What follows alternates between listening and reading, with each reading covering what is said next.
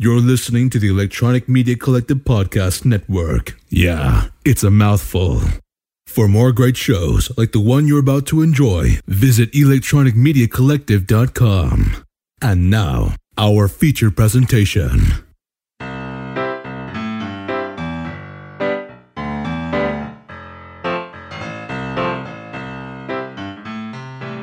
Hello, ladies and gentlemen, welcome to the 60s Reboot Podcast, a proud member of the Electronic Media Collective. Visit the collective at electronicmediacollective.com. The 60s Reboot Podcast is produced by Matt D and can be found at 60sreboot.blogspot.com. You can also subscribe to our show on iTunes, Stitcher, Spotify, subscribe to the RSS feed. You can also me on Twitter at 60sreboot2. Plus, you can email the show at 60sreboot at gmail.com. Okay, now the rules for the show. We take a look at a classic 60s television show and recast it for today's audiences. The actors and actresses we choose must be living and working in the TV industry. Now that you know the premise of our show, let's go ahead and start things off. Hey, folks, today we have a special guest a podcaster, a teacher, a cartoonist, a puppet enthusiast. From the Grawlix podcast, Jesse Kiefer. Hey. Hi. hey, Jesse. Thanks for joining me today. hey, thanks for having me on. Um, it's been a wild day, but I'm glad to be here. I'm, I'm glad you could be here. Um, so you're you have your own podcast with uh, two other people who um, I've had I've had your co-host on my show before. Is there anything you'd like to tell uh, my audience about your uh, your show? Basically, the Grawlix podcast is a comic book related podcast. Um, the the idea behind it when we got started was um, that it needed to be a clean language show because I'm an elementary art teacher, and uh, so in comics, once the uh, Comics Code Authority uh, got involved, they uh, they really clamped down on language and violence in comics, and so one of the one of the things that they would use in comic books to make sure that we weren't uh, stepping over the line in terms of language was the Grawlix, which was a series of symbols that you'd put in place of uh, the actual swear word. So that's one way that they were able to subvert the comics code uh, and get away with some some uh, characters that were maybe would maybe normally use choice language in an era that wasn't going to accept that. Uh, so yeah, anytime that uh, blue blue language comes out on our show, we we Grawlix it, and uh, and then we carry on. So that's why it's called the Grawlix Podcast, uh, and we named it after that after that uh, device, and uh, nobody knows what it is. So it wasn't it wasn't very clever marketing, but that's why we named it that. Well, I think it's a really cool name for a podcast, and um, being an individual who's read comic books most of my life, I, I love the Grawlix, especially when you get words like dollar sign, pound sign. Yes, I'm that old. It's not a hashtag. yeah, it was a pound. Yeah, yeah. Again, thanks thanks for joining me. Um, so when uh, when we discussed about having you on, uh, you had picked out a classic '60s television show, um, and of course, the show that you picked was the Green Hornet. Yes. So, wh- why exactly the Green Hornet? What what jazzed you, turned you on well, to the Green Hornet? Basically, boils down to two words: I, Bruce Lee. who, who's Bruce Bruce, Bruce Lee? Bruce Lee, yeah, the the most easily butchered name of all time. uh, yeah, yeah. I'm a I'm a martial artist. I've been doing martial arts for over 25 years, and so uh, yeah, he's kind of a big deal to me. uh, and uh, also, I remember, yeah, like I I I remember when uh, they showed up on Batman 66. Uh, re- when they did the crossover episode uh, with Bat, you know, Batman and Robin meet g- the Green Hornet and Kato, and uh, and then also like knowing or finding out because I don't think I actually knew at that time that that's who that was that that Bruce Lee is Kato, but I remember that episode thinking, oh, this is cool. There's another like another batch of legitimate crime fighters, just like Adam West. you know, real hard knocks boys. You know, they can, they can really mix it up. Totally, totally. so, uh, like, that was a really iconic episode. Uh, and then, you know, as I got older and found out more about Bruce Lee and his involvement in that show, you know, I kind of went back and and uh, started to appreciate you know even more what Bruce brought to that show because I you know like even watching just a couple of episodes you kind of notice early on uh, that when it comes when it comes to fisticuffs uh, someone's doing most of the heavy lifting in this show totally totally um you know and honestly uh, it was Batman 66 that introduced me to the Green Hornet as well um and of course, at the time, I had asked my father, who, had, who was the one that introduced me to comic books, and I go, "Hey, Dad, who's who's this guy?" And of course, he's like, "Oh, well, that's you know, that's the Green Hornet, that's Kato." And then um, he actually told me about the old pulp characters, and uh, and then as I got like you, as I got older, I got interested in uh, in, in the Kato character and Bruce Lee, and then I saw some really cool movies like um, uh, the Dragon and Fists of Fury. So yeah, I totally know exactly where you're coming from, and uh, I gotta say it was it was neat to see um, someone of um, his caliber uh, play a, a, role in in in a comic book series. And he had he had this kind of uh, style of fighting that, like, obviously he adapted his own style of fighting, like for actual you know for actual encounters, but uh, he he almost created um, some of the dramatic martial arts cinema that we that we've seen on the screen since. You know, I mean, obviously it's evolved a lot since the '60s, but he kind of set the groundwork because he was so fast that he had to kind of um, like overemphasize some of his. Uh, striking ability. You know, like he would have to stop and hold it there because a lot of times, or at least at least the rumor or the urban legend is that he was too fast for the film. you, you you would you you would say that he probably kicked open the door to martial arts films. Oh man, yeah, he sure did. He sure did. He really punched things up. All right. Well, let's see. Let's go ahead and uh, intro the uh, the Green the Green Hornet TV series.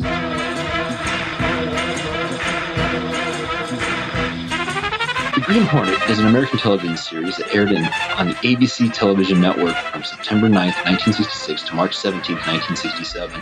It lasted a total of 26 episodes. After its cancellation, it was repeated until July 14, 1967 on ABC, and then made its way to syndication during the 70s and 80s. Playboy bachelor and media mogul Britt Reid is the owner and publisher of the Daily Sentinel newspaper. But as the masked vigilante Green Hornet, he fights crime with the assistance of his martial arts expert, Kato. Britt's crime fighting partner and his weapons enhanced car, the Black Beauty, assisted him in, on these daring adventures. On police records, the Green Hornet is a wanted criminal, but in reality, the Green Hornet is masquerading as a criminal so that he infiltrate and battle criminal gangs, leaving them and the incriminating evidence for the police to, to find. Beyond Kato, Britt's dual identity is known only to his secretary Lenore Casey Case and District Attorney Frank P. Scanlon. Scanlon, sorry. Britt's motive for fighting crime is that his father had died in prison after having been framed for a crime he did not commit. Sort of similar to today's TV show, The Flash. Dun dun dun. A little hmm. bit. Kato, the man with the fists of fury, working for a big boss like the Green Hornet, pretty much stole the show with his stunts and martial arts. In fact, overseas, the show was marked as Kato. Aside from the TV show, there was a movie reboot in 2011 starring Seth Rogen and Jay Chou. But that was the 60s. That was like the 2000s. So we'll say that for another time. so let's go ahead and uh, take a look at our cast. All right, so the Green Hornet, Britt Reid, was played by Van Williams. Doesn't make sense. You mean the why? I mean the how. 20 people witnessed a shooting, including the district attorney.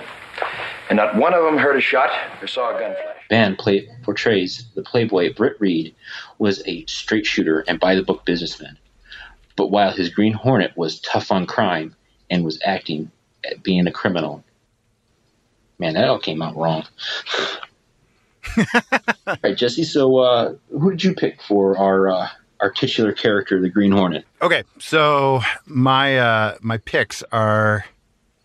I, I kind of went back and forth on how I wanted to structure the show because there's a little show that happened not all that long ago that had some major outcry called uh, Iron Fist.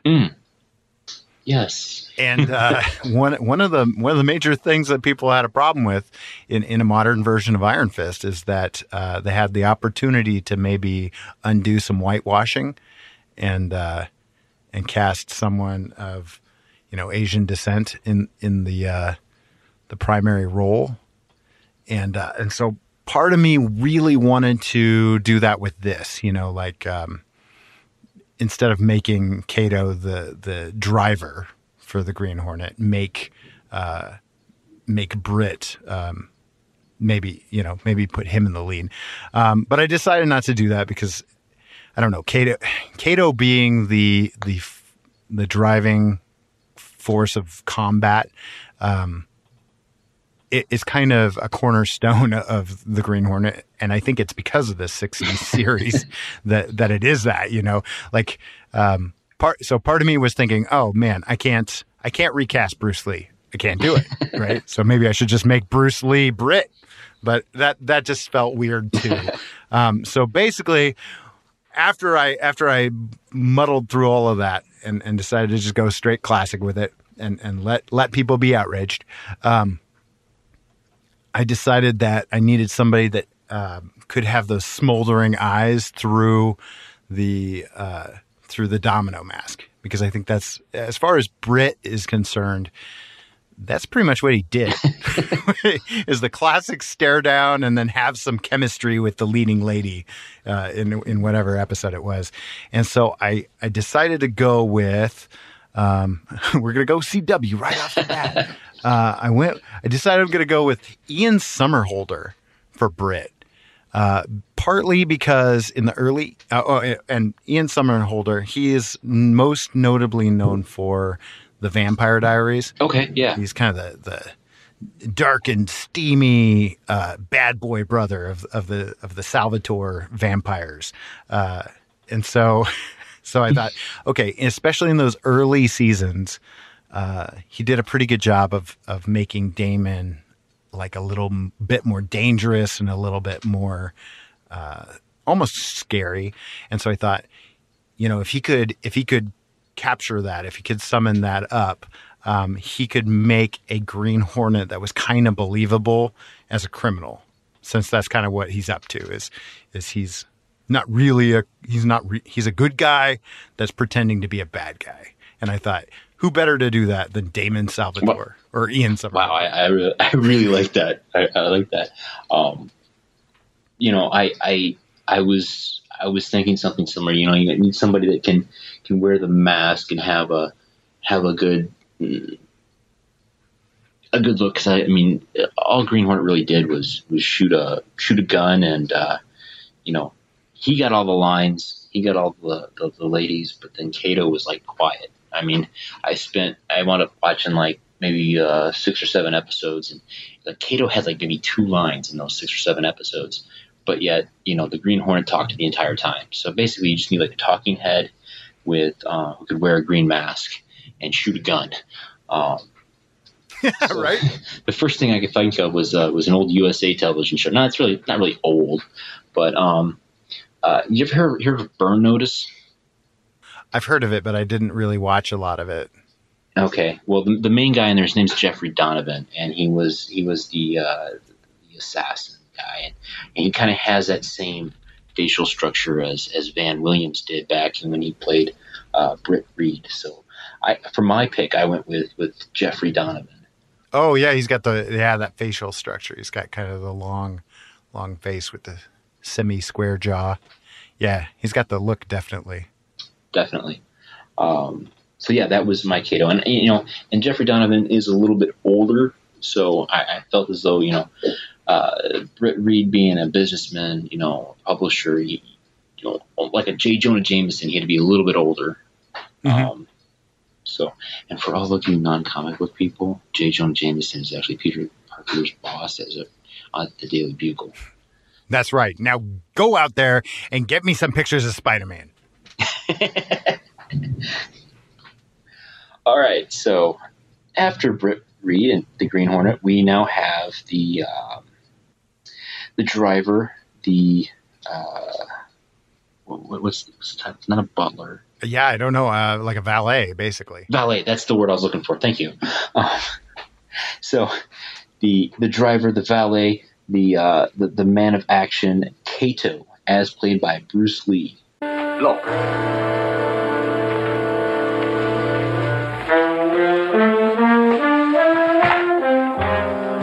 Renner. Dead. You know what this means, Kato? Then Carly knows about the gun. He was the man that did all his own stunts. He was a great martial artist, and he is the grandfather of all action movies. The best was the Green Hornet and Batman crossover when Burt Ward was scared to do a fighting scene with Bruce Lee. That's how much action the man brought to the screen. Well, it didn't hurt that he uh, he had to lose that fight in a sense. I mean, like nobody really lost because in the end they're you know they're friends, but like Robin had to best Kato. I don't think Bruce was fond of that, and I think that's why I think that's why Burt Ward was so like I, I, I can't remember, but it, it seemed like uh, he took off, like he he left the set, just like ran away. I could I'm be outta wrong. here. I don't know. There's some, gr- I mean, like urban legend is you know kind of takes over. Yeah. Well, I'd say um, for all of my all, all of you listeners out there, if you want to see a now I don't know Jesse's opinion on this film, um, Okay. but if you're if you're a Bruce Lee fan and there's the the biopic docudrama, um, the Bruce Lee film with Jason Scott Lee, I suddenly it's, it's escaping my name or escaping It's my, just my called brain. it's just called Dragon. Dragon, yes, that's it. Um, yeah. So aside from some fictional stuff without throughout Dragon, there's some pretty pretty interesting history in, in the movie Dragon about Bruce Lee, and then of course we could talk about the whole plethora of his martial arts film uh, films, because you know. As we said at the beginning, you know he's he was he was the grandfather, the uh, the man who kicked in the uh, the martial arts action films here in the in the U.S. and uh, uh, Fists of Fury being his first one, which was originally titled um, Uh, the Big, Big Boss. Boss. Yeah, I love that movie. Uh, it has a great soundtrack. Uh, I guess there's some. I don't know how how like absolutely true to life events it is on on all accounts. I think they definitely um, they definitely made the love story pivotal kind of thing, and then they kind of gloss over his death, make it a little more supernatural and a little less shady. Yeah, let's, let's let's throw some demons in there and a cool fight sequence and Make it all about family, and there we go. yeah. All right, so for my pick for Kato, um, so I wanted to go with with a, a cool action star, someone that's kind of newer, you know, um, younger, and uh, the, the the guy I went with is a guy named Jon Foo. He's actually in the TV show Rush Hour, and uh, I think he he definitely has the the talents and the um, the style to to play a Kato. Now, back in 2011, they had a reboot, and I was originally going to pick the same guy that they did in the in the movie, but I'm like, "Eh, I can't because somebody else already did it. So, Right. but uh, you know, I watched a, a few scenes of, of Rush Hour, and I felt as though, you know, Jon Foo could definitely do it. 'Cause, I mean, it, yeah, Rush Hour is based off of a um, a film with Jackie Chan, but you know, I think we can we can handle a payout to a TV show, which is a reboot of a movie. Yeah, for sure. Oh yeah, Jay Chou. I, I actually he was on my uh he was on my list too. Uh same reason I was like, "Oh, that's a little too on the nose." But my my other pick is not any less on the nose. Uh, I went ahead and, and chose someone that played Bruce Lee.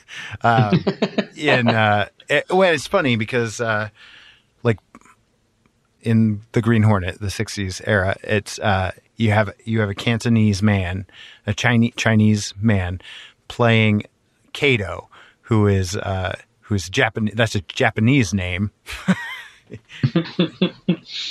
so I mean, yeah, uh, I'm not certain that uh, this individual is actually. I think this individual is actually Korean. Uh, Phil, Philip, and I, there's no way I can say his last name, but it's spelled N G. So I don't. I have no idea how how you pronounce that.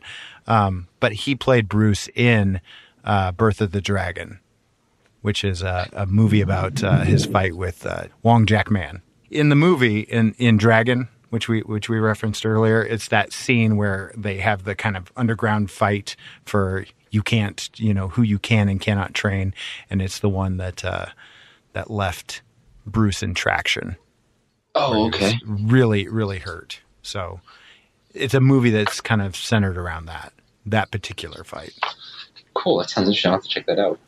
And basically, I, I chose him because of the look. You know, he looks like Bruce. He he has the ability to move pretty much like Bruce, but without being like a clone of Bruce. So I don't know. I, I would. He was the hardest one for me to cast. And when I was going to flip it, I almost went with Ian Somerhalder as Kato, uh, or you know, or Kyle, or whatever we were going to call the the whitewashed version of Kato, uh, because the thing that I really liked about Bruce's portrayal of Kato, especially like in that first episode. Um, which is called the Silent Gun. He he just walks in and he just kind of has a swagger about him. Uh, and that's what I kind of wanted to capture in, in, in a character that could play him is is just like he only talked when he felt like it, and then um, when the other guys were out there, you know, like um, talking about whatever was going on, he would just like lay back and get super relaxed on all this crazy '60s furniture that's still kind of got a mob noir look to it. Um, so yeah, I, I kind of wanted to look, find somebody that could capture that swagger, but in in in light of that, I went with basically somebody that looks like him and could do his stuff. So Awesome. Is there anything else you wanna you want to um, expand upon Bruce Lee or um, Kato?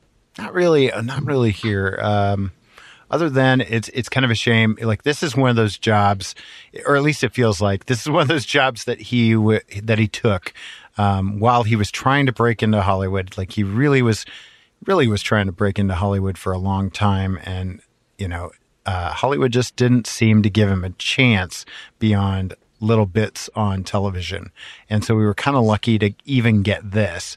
Um, I think it was was it Longstreet that he has a few he has a few episodes of Longstreet in the same era. Um, he was supposed to be really involved in the creation of Kung Fu, which David Carradine that's the that's the series that really launched him. Uh, but then that never really came to fruition.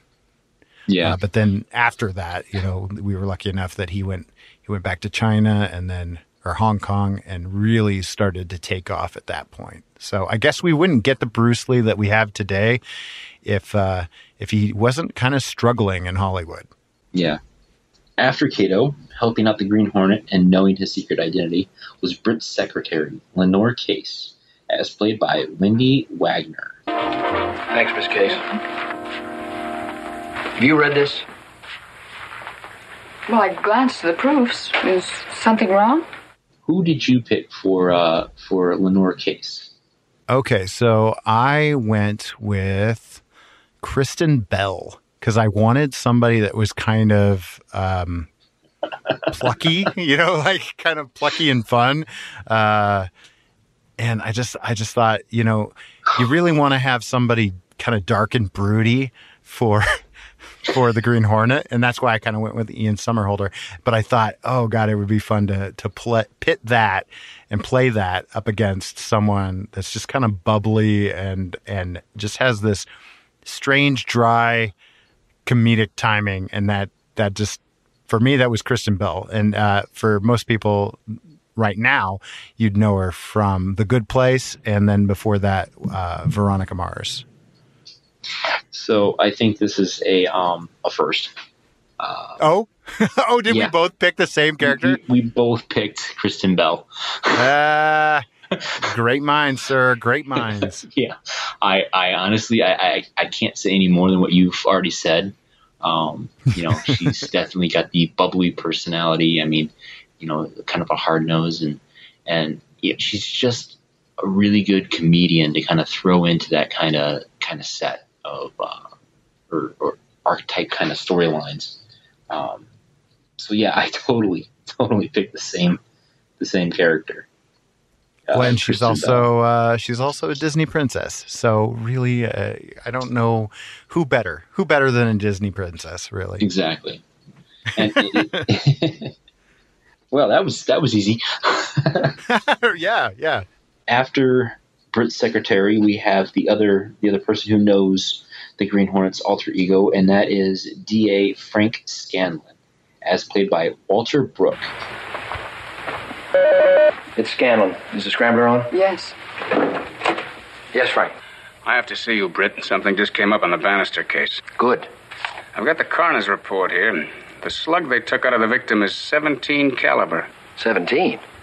I never heard of such a gun. Nobody has up until now. How soon can you see me? Make it a half hour. I'll be there. Scanlon was hard on crime and, and was friends with Britt Reid, and he knew that the Hornet was on the side of the Angels. And, you know, it's interesting because if, say, the Attorney General or somebody found out that the DA was working with a known criminal like the Green Hornet, there would be, like, such a lawsuit. How Right. many, you know, how many uh, criminals would go free? Um, it, it's definitely uh, uh, kind of funny how they, they needed a character like Commissioner Gordon to be the the informant for the main Right. uh, the main hero in the series. Well, and interestingly, um, I think in I think I read this in maybe it was the Wikipedia page or something that in the original series in in the pulp series that uh, that this TV show is based off of, I think it was a the police commissioner, wasn't it? And then Batman sixty six, they had Commissioner Gordon, so they couldn't go that route. Yeah, I, I read I came across that too when it in my in, in the research for this. And you know, there's one thing that I, I, I forgot to mention to our, our listeners is that the Green Hornet and Batman sixty six were both produced by William Dozier. And um, if you go back and you watch both TV shows, you'll notice that the narrator for both of them is the exact same voice. That is William Dozier. They definitely have a similar. They definitely have a similar visual, but you could also tell that they're like trying not to be the same show. Right, right. Definitely. Since I mean, if you think about it, Batman sixty six, they had um, they had the zany, wacky, colorful rogues gallery, whereas because the Green Hornet was based off of a, uh, a pulp series in the thirties, which I need to go back and fact check, but I'm pretty sure the Green Hornet is a little bit older than than Superman. Um, Oh, so could be. I think I think he premiered in like uh, 36, whereas Superman pre- premiered in 38. Yeah, it was definitely the, the um, a much a more darker show, I would think, because it was it had that pulp um, background of uh, the, the classic noir TV series or classic noir um, radio program. All right, so back to the DA. So for my pick, now the DA was was someone older um, someone that had had his nose on or his finger on crime, trying to get everyone put behind bars. And uh, the, the guy that I, I could immediately think of who was who was definitely had like a hard look to him and was probably in the right age group was the actor Sean Pertwee from um, Batman's Gotham. And uh, just a, a quick shout out to all of my because I'm a huge Doctor Who fan. Um, Sean per- Pertwee is the the son of Jon Pertwee, the third Doctor, and uh, I'm probably going off on a tangent here, but uh, and he's actually turning 100 this year. Uh, albeit Whew. he's no longer with Wow. us, but yeah, John per- uh, Jon Pertwee would have been 100 this year. Um, That's bonkers. yeah, I know. That's bonkers. Yeah, I remember watching him on on uh, PBS when I was when I was little. His classic uh, battles against the Master are, were Yes. some of my favorites. And and he he knew Venusian kung fu, yes, yes. which had Kato only, known only that. those those hip cats on Venus ha- have a martial arts that could that could come even close to Kato's abilities. So, all right. So that was my uh, DA. Um, who did you pick, Jesse? Okay, well, everybody that I've kind of chosen, with the exception of maybe uh, the Kato role, ha- you know, like I, I think that they could play it kind of dark, and that's kind of what I'm hoping for and, and shooting for. But just like a CW show, I don't know why I'm thinking this is going to go to the CW. Uh, probably because Arrow is is going to wrap up next season, and they're going to need something kind of like Arrow. And I feel like you could really start a Green Hornet series, uh, very much like Arrow, where it starts out super gritty and then slowly just dissolves into camp. And everyone I have chosen, uh, with the possible exception of my Kato pick, could do this. And if we're going to dissolve into camp, then I want John C. McGinley as my DA. I want somebody that's just going to take the Green Hornet to task once in a while. Uh, well, Bob, and, and I wouldn't say people, I am missing work. so, so uh, for those people that don't know who John C. McGinley is, you, you, missed you missed some of the greatest television ever because he was well known as Dr. Cox from Scrubs. And uh, he takes everyone to task in that show. Uh, also, he is the lead in, I think his current show is uh, Stan Against Evil, which is it's interesting. It's kind of like a like a Bruce Campbell esque type of scenario where it's the retired sheriff uh, doing battle against forces of evil. Hmm. Sounds interesting. Kato, get the Black Beauty ready to roll.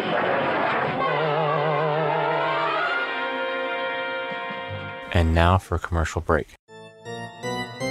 Oh, yeah, here we go. Peanuts, Cracker Jacks, hot dogs, microphone. Wait, microphones?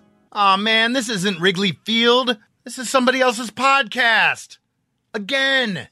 hey, guys and gals. This is uh, Jesse from GrawlixPodcast.com. And, uh, well, my co host and I, we, we travel through space and time using this, this Blinkatron here. The problem is that it, it doesn't always work. At least not the way it's supposed to. And uh, we sometimes we wind up in the wrong place, you know, like an awkward family reunion or a bar mitzvah or well, somebody else's podcast. But uh, you know, since I'm here, uh, let me tell you about our podcast. So when we aren't blinking all over the universe, uh, Randy, Melanie, and I we review comic books, movies, TV shows, all sorts of stuff. And every month we review a comic, a comic collection, or a graphic novel that the listeners choose. Uh, they do that on our poll list, which you can find at our website, which is grawlixpodcast.com.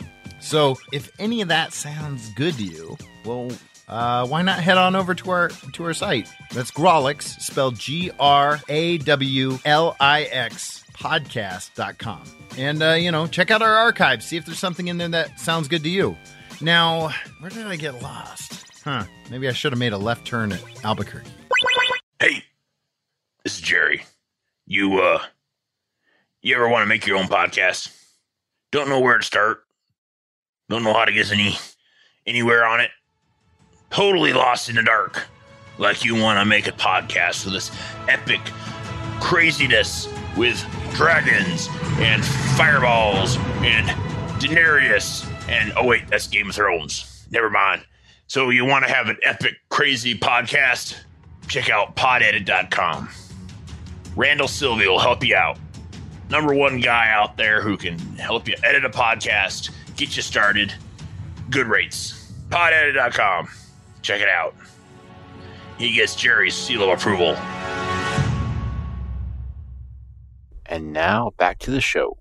So, rounding out the heroes, we have is the crime reporter for the Daily Sentinel, um, Max Axford, as played by Lloyd Gough. Mike Axford? The same. You got the money? Right here. 2,000 good ones. Mm. Talk now, pay later. What? The Green Hornet? What do you think?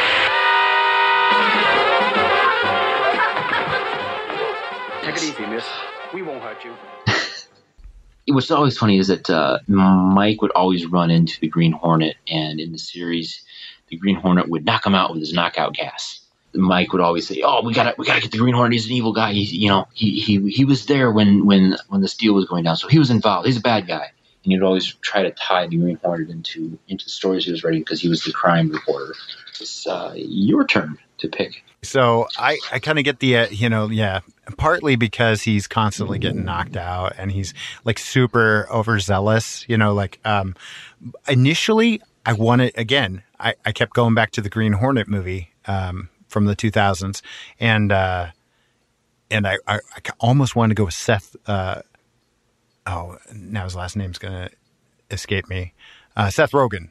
I almost went with Seth Rogen for that, but but isn't the premise that we've got to use somebody that's acting in TV?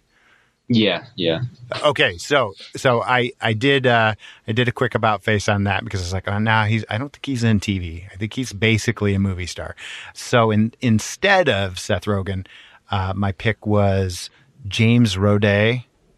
I, I don't know oh, if I'm saying that name right, Psych. but yeah, from Sykes. So Sean Spencer himself, somebody that could be a little bit, a little bit extra in their their overzealousness. Again, feeding into that camp factor that that I think uh, this show would eventually have to exhibit. And I just, he's a delight. I I, uh, I hope they make a, a thousand Psych movies. so yeah, totally. I, I want that man working. yes, yes. I, I Psych was such a great show. Yeah. And yeah, I totally, totally on on board with you on that. It's like a manic, a spastic, but somehow like directed. I, I don't know. Like he sells the he sells that whole ADHD as an adult thing. that that uh, arrested development in action, but also you know he's got it. It's funny that he's he's got this ability to see the minutia, but then in his own life he's kind of a train wreck and he played that so perfectly. So I, I that's kind of what I envisioned. It might be kind of a he, he'd have to take a pay cut going from the leading man to just being somebody that works at uh, Ian Somerhalder's media outlet. But, but uh, man, I could see him like pitching some crazy social media thing for the for the newspaper or whatever. I'm totally on board with your with your uh, Mike Axford. Um, mine, I, I went older because Mike in the in the series, the original '66 series, he was um, you know he was a, he was a, a carryover from um, Britt's dad's time at the uh, at the at the Sentinel. So he was kind of like that uh, that that older journalist who um, you know went out there on and, and did it the old way. You know, you know right. Shoes to the grindstone, nose to the nose to the wall kind of thing. Um, mixed my metaphors there. um, so what I did is I went with a, an actor who's a little older. Actually, he's a lot older. I went with a guy named Creed Britton, or Betton. I think it's Britton. He was uh, he's played Creed in The Office. Oh, okay.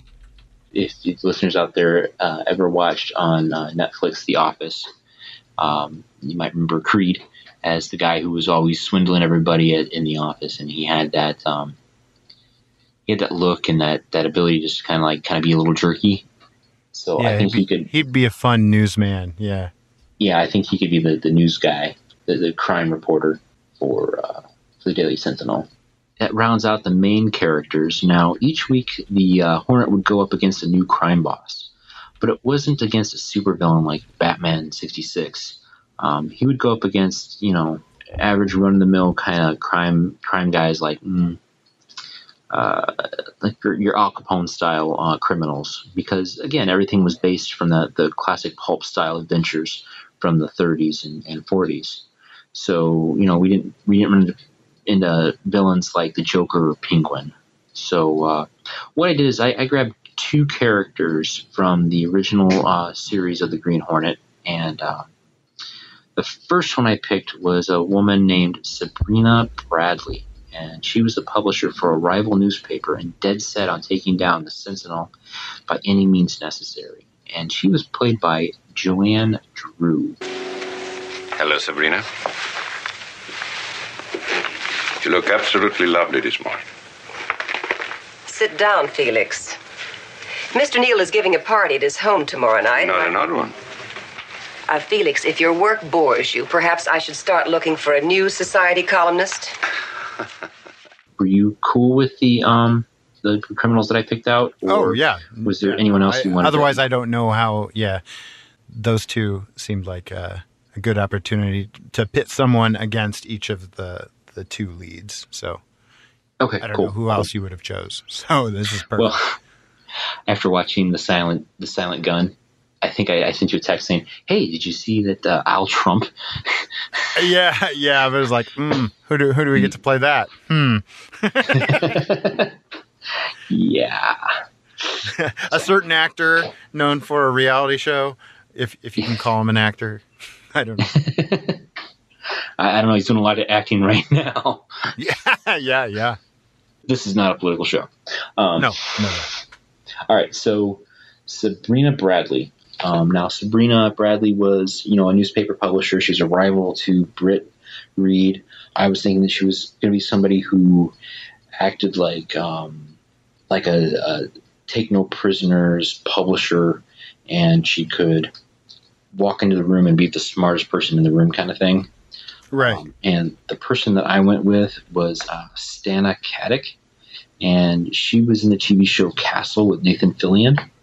Um, she played Okay. like the love interest kind of thing. Uh, her name was uh, Kate Beckett, and she. I didn't see a whole lot of episodes of Castle, but she just kind of has that look of being someone that could portray a um, counter to uh, Britt Reid, as well as you know someone who would want to come in and like take over a uh, business. Right. Like a hostile takeover type of character. Yes. Yeah. For my pick, I went with Summer Glau. And I don't know if she I mean she's she's got a spotty um like her her current appearances are are spotty, but she is still doing television.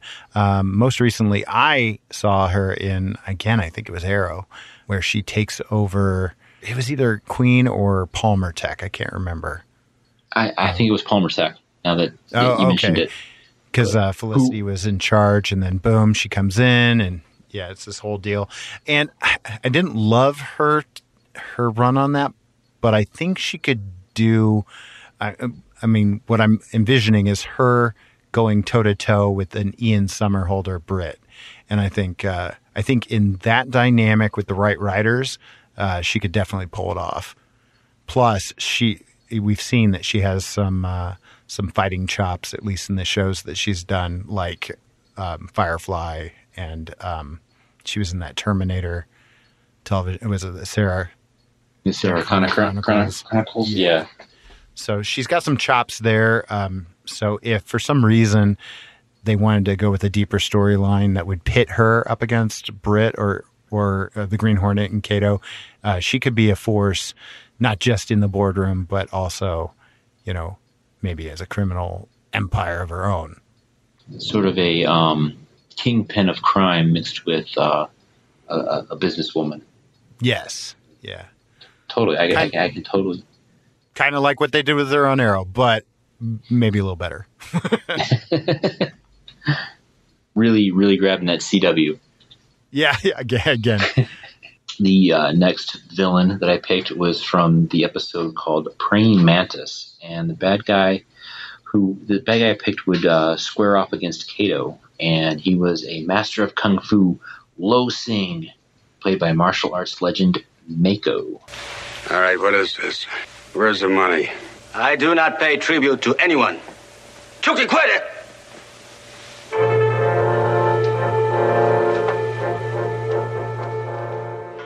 Mako's been in a lot of things, and, and the one thing that kind of comes to mind, and I, I gotta admit, I saw Mako in um, in a, in a Jonathan Brandis film. I think that was him. I'm pretty sure he was the he was the Mr. Miyagi character for Sidekicks. Uh, Oh Jonathan- yeah, probably, probably. Jon- I love and I love that movie because actually my my sensei is in that movie. He's just kind of in the background though. Was your, like when your they get sensei Chuck when they get to uh, when they get to the the big tournament. He's be, he's standing behind Chuck Norris at one point, so he doesn't get any actual screen time, but he's there. You could see him. I was so hoping you were going to say that you you had delusions of having Chuck Norris as your as your sensei. No, no, no. That would be that would be entirely too incredible. Like, yeah, yeah, no. My sensei is Chuck Norris. and when he when he does push-ups, uh, he pushes the earth down. You know, um, they uh, they learned that they could bottle Chuck Norris's urine and sell it on uh, on the market as Monster. You know, and it's still going strong. Yeah, he was in Sidekicks. He was the uh, the Mr. Miyagi or Mr. Lee. All right, so um, our cast for Lo Sing. So um, who did who did you pick? This is the one that I had the hardest time time with because I didn't want to just go straight Asian Asian, right? And so this is going to be maybe the most bizarre casting of my choices. I went with Jason David Frank from Power ah. Rangers fame. so I want I want to take Tommy Oliver, make him a bad guy, and pin him up against you know the analog for the great one of the greatest martial artists of all time. what could go wrong? Hey, would you put him in a green suit? Oh yeah, heck yeah, you would. it's morphin time. um. So yeah, I mean, like he's he's kind of all over the place in terms of what he does. What he's done most recently, surprise, surprise, uh, surprise appearances on the Power Rangers. So that's what people know him for in television, and uh, and you know, like his his acting is kind of um, all over the place. But again, uh, playing off the camp, I think that Jason David Frank would be great for it. I think he he can tap into some darker stuff, and I would really like to see it. And I think he, uh, I think uh, he's supposed to be slated uh, to be blood. Was it Bloodshot in uh, Ninjak versus the Valiant Universe? Whenever that's supposed to come come out, but uh, awesome. Yeah. So I think that's kind of where he's leaning in in some of his uh, some of the roles that he's choosing going forward is is kind of this uh, darker, grittier type of thing, and so I think he would be a fun pick for that. Uh, since since we're making the SJWs mad with my choices, anyways. hey, you know, I I, I totally dig it. Plus, I want to see him and uh, Ian Somerhalder like trading quips. So okay, so my Lo Sing, um, I went ahead and stayed uh, on model with uh, Asian versus Asian. Sure, sure. Yeah, it sounds that just sounds wrong.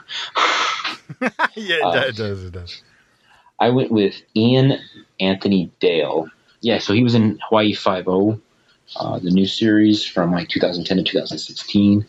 I think he just looks like a Lo Sing. Yeah, yeah. Don't you know? I I, I just kind of like I I have to admit I just like closed my eyes and picked a guy. Right. Well, and he's it- he's he's a fairly tall dude, isn't he? Yeah, yeah. So he's got that imposing factor. Yeah, I can I can buy that for sure. Yeah, it was it was either him or Ando from Heroes, and I'm like, uh, Ando looks too goofy to be Oh, right, bad right. guy. But yeah, so that's um, that's our picks for the Green Hornets reboot TV series. So um, Jesse, did you uh, did you come up with any kind of uh, thought or pitch or idea as to what a a Green Hornet TV series script or storyline or synopsis would be? Um, it's pretty loose, but uh, you know, I mean, since since a good portion of my cast is kind of CW esque, anyways, uh, or, or straight out of the CW. Um, yeah, I, I kind of I kind of envisioned it as as kind of starting off like uh, like an arrow type uh, situation where it, it's really where he's really blurring the lines of good guy, bad guy. You know, like in in the original uh, '60s series, it's you know. They, they, I, I don't know. It depends on the episode, but sometimes you just get this, oh, he's a good guy vibe. You know, like, um, I really like the episodes where they, where they dial it up. The fact that, um, the fact that he's supposed to be this quote unquote bad guy. And so that's the track that I would want season one to really take is, is he's running from the cops as much as he's, um, trying to, to stop crimes. So, um, even though he's got his in, you know, even though he's got his, uh, was his Captain Lance. he's got his Captain Lance uh, informant guy. Um, you know, he's he's still doing that. And then kind of the crux of that first season would be kind of the Summer Glau character. uh, and I kind of alluded to my pitch a little bit in when we were talking about her casting. Uh, in that that first that first season would probably pit the two of them uh, against each other, both in and out of the boardroom, kind of thing, where she's she's trying to uh, you know be a direct competitor to to Britt's um, media empire, but also seeking to kind of take it over, uh, whether through legitimate means or not so legitimate means. Maybe she's the one that employs Lo Sing. Um, you know, once the Green Hornet has he's he's gotten involved one too many times. I need to call in a professional kind of thing, you know. And then so season one would be all about uh, kind of the battles between the two of them. Uh, you know, at the same time, they're just trying to fight crimes. But like the big bad would be the Sentinel. Awesome. That would be her name. That would be her criminal name is the Sentinel, which, The which is oddly also the name of her company. So, or no, no, the Sentinel is his company, isn't it? Yeah, that would be yeah. yeah, yeah. So that'd be, We'll just- yeah, we'll that'd be more it. fun if you're like, I named my bad guy name after your company, Britt. That's why she needs the company because it's her evil name. It's her name, and she can't stand that he has it. It's all about branding. He she wants it because it's like when you go to sign up for Twitter and someone has the handle that you wanted, and now you have to fight the person. Oh man. I'm almost I'm almost rethinking my whole thing.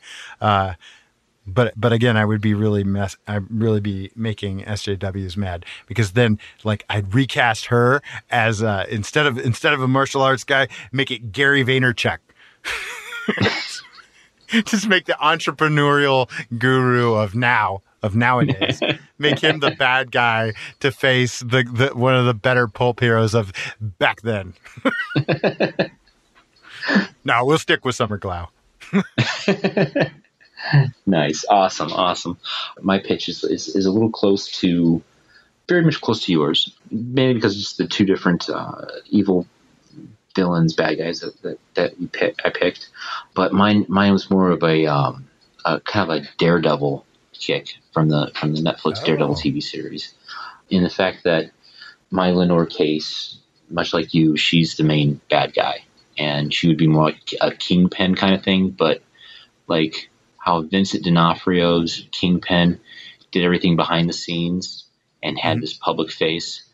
Definitely along those same lines, where Sabrina Bradley is this like huge kingpin that the Green Hornet's trying to take down, and Sabrina is just buying up companies and properties left and right, and she wants to buy the Sentinel, not for you know branding purposes, but uh, basically because she she wants this huge empire of she's like a media mogul. She's she's trying to show a positive face while in the back alley she's you know she's running the the racketeering, the gambling. Oh my God, she's Disney. she's just buying up all of her competitors. Exactly. So yeah, and then again, same thing. She could she could hire Lo Sing, or Lo Sing could be like her one of her big henchmen or secondary lieutenants. You know, could even make like a Lo Sing related to Kato somehow, and then you have that whole Snake Eyes versus Storm Shadow thing. Ooh, Boom. nice. and that's why she hired him because he was the only one that knew Kato well enough to take him down. awesome. That's a little bit better than Jason David Frank, I'm going to say. I just wanted a Power Ranger. And we could hire Ray Ray Park to do all of the um all of Lo Sing stunts. Oh, heck yeah. Heck yeah. So yeah, that is the '60s reboot for the uh, Green Hornet. Um, I want to thank you, Jesse, for uh, coming on and, and, and covering this wonderful TV series with me. Um, so, all you listeners out there, if you've enjoyed this episode and you've enjoyed hearing Jesse, um, I'll go ahead and let Jesse tell you all the spots where you can find him. Thanks, Matt. Thanks for having me on the show. Uh, I'm, I'm always excited to talk about Bruce Lee stuff. So this was, I, have been excited about this.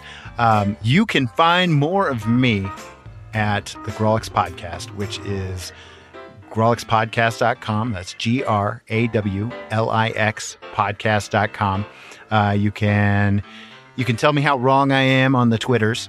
Uh, you can find that. It's just, it's just my name. It's at Jesse, J E S S E, Kiefer, K I E F E R. Or you can find all the artwork and stuff that I do at my website, which is jessekiefer.com, spelled just the same as my Twitter handle with a dot com at the end.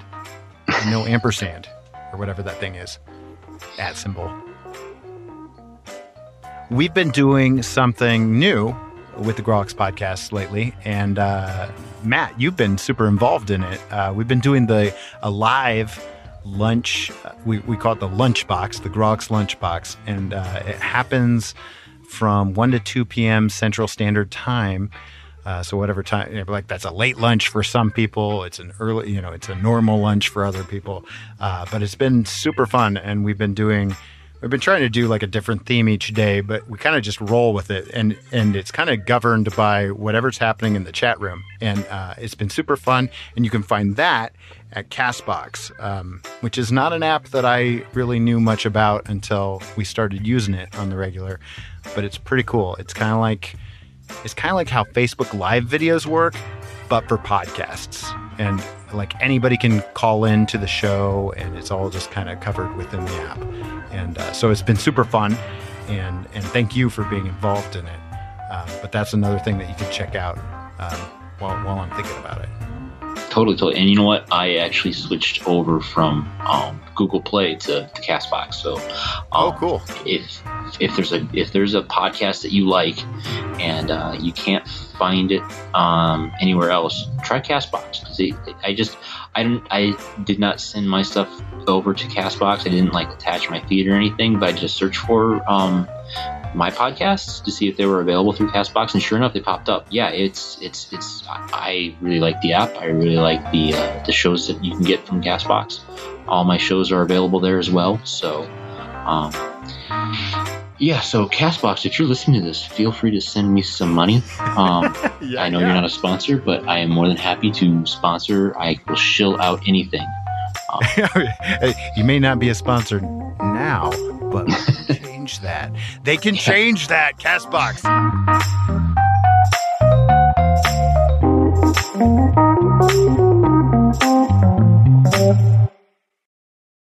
Let's see what else can I get. Oh, can I interest you in um in a, a timeshare? Um, or uh, how about how about a uh, a Guru cert- yeah, yeah. a Guru, certi- Guru cert- certification program, or or maybe Jasper's uh, his subscription box. These are all inside jokes that uh, you, you gotta you gotta listen to Lunchbox to understand. I guess. Yes. It's totally inappropriate to bring them up here.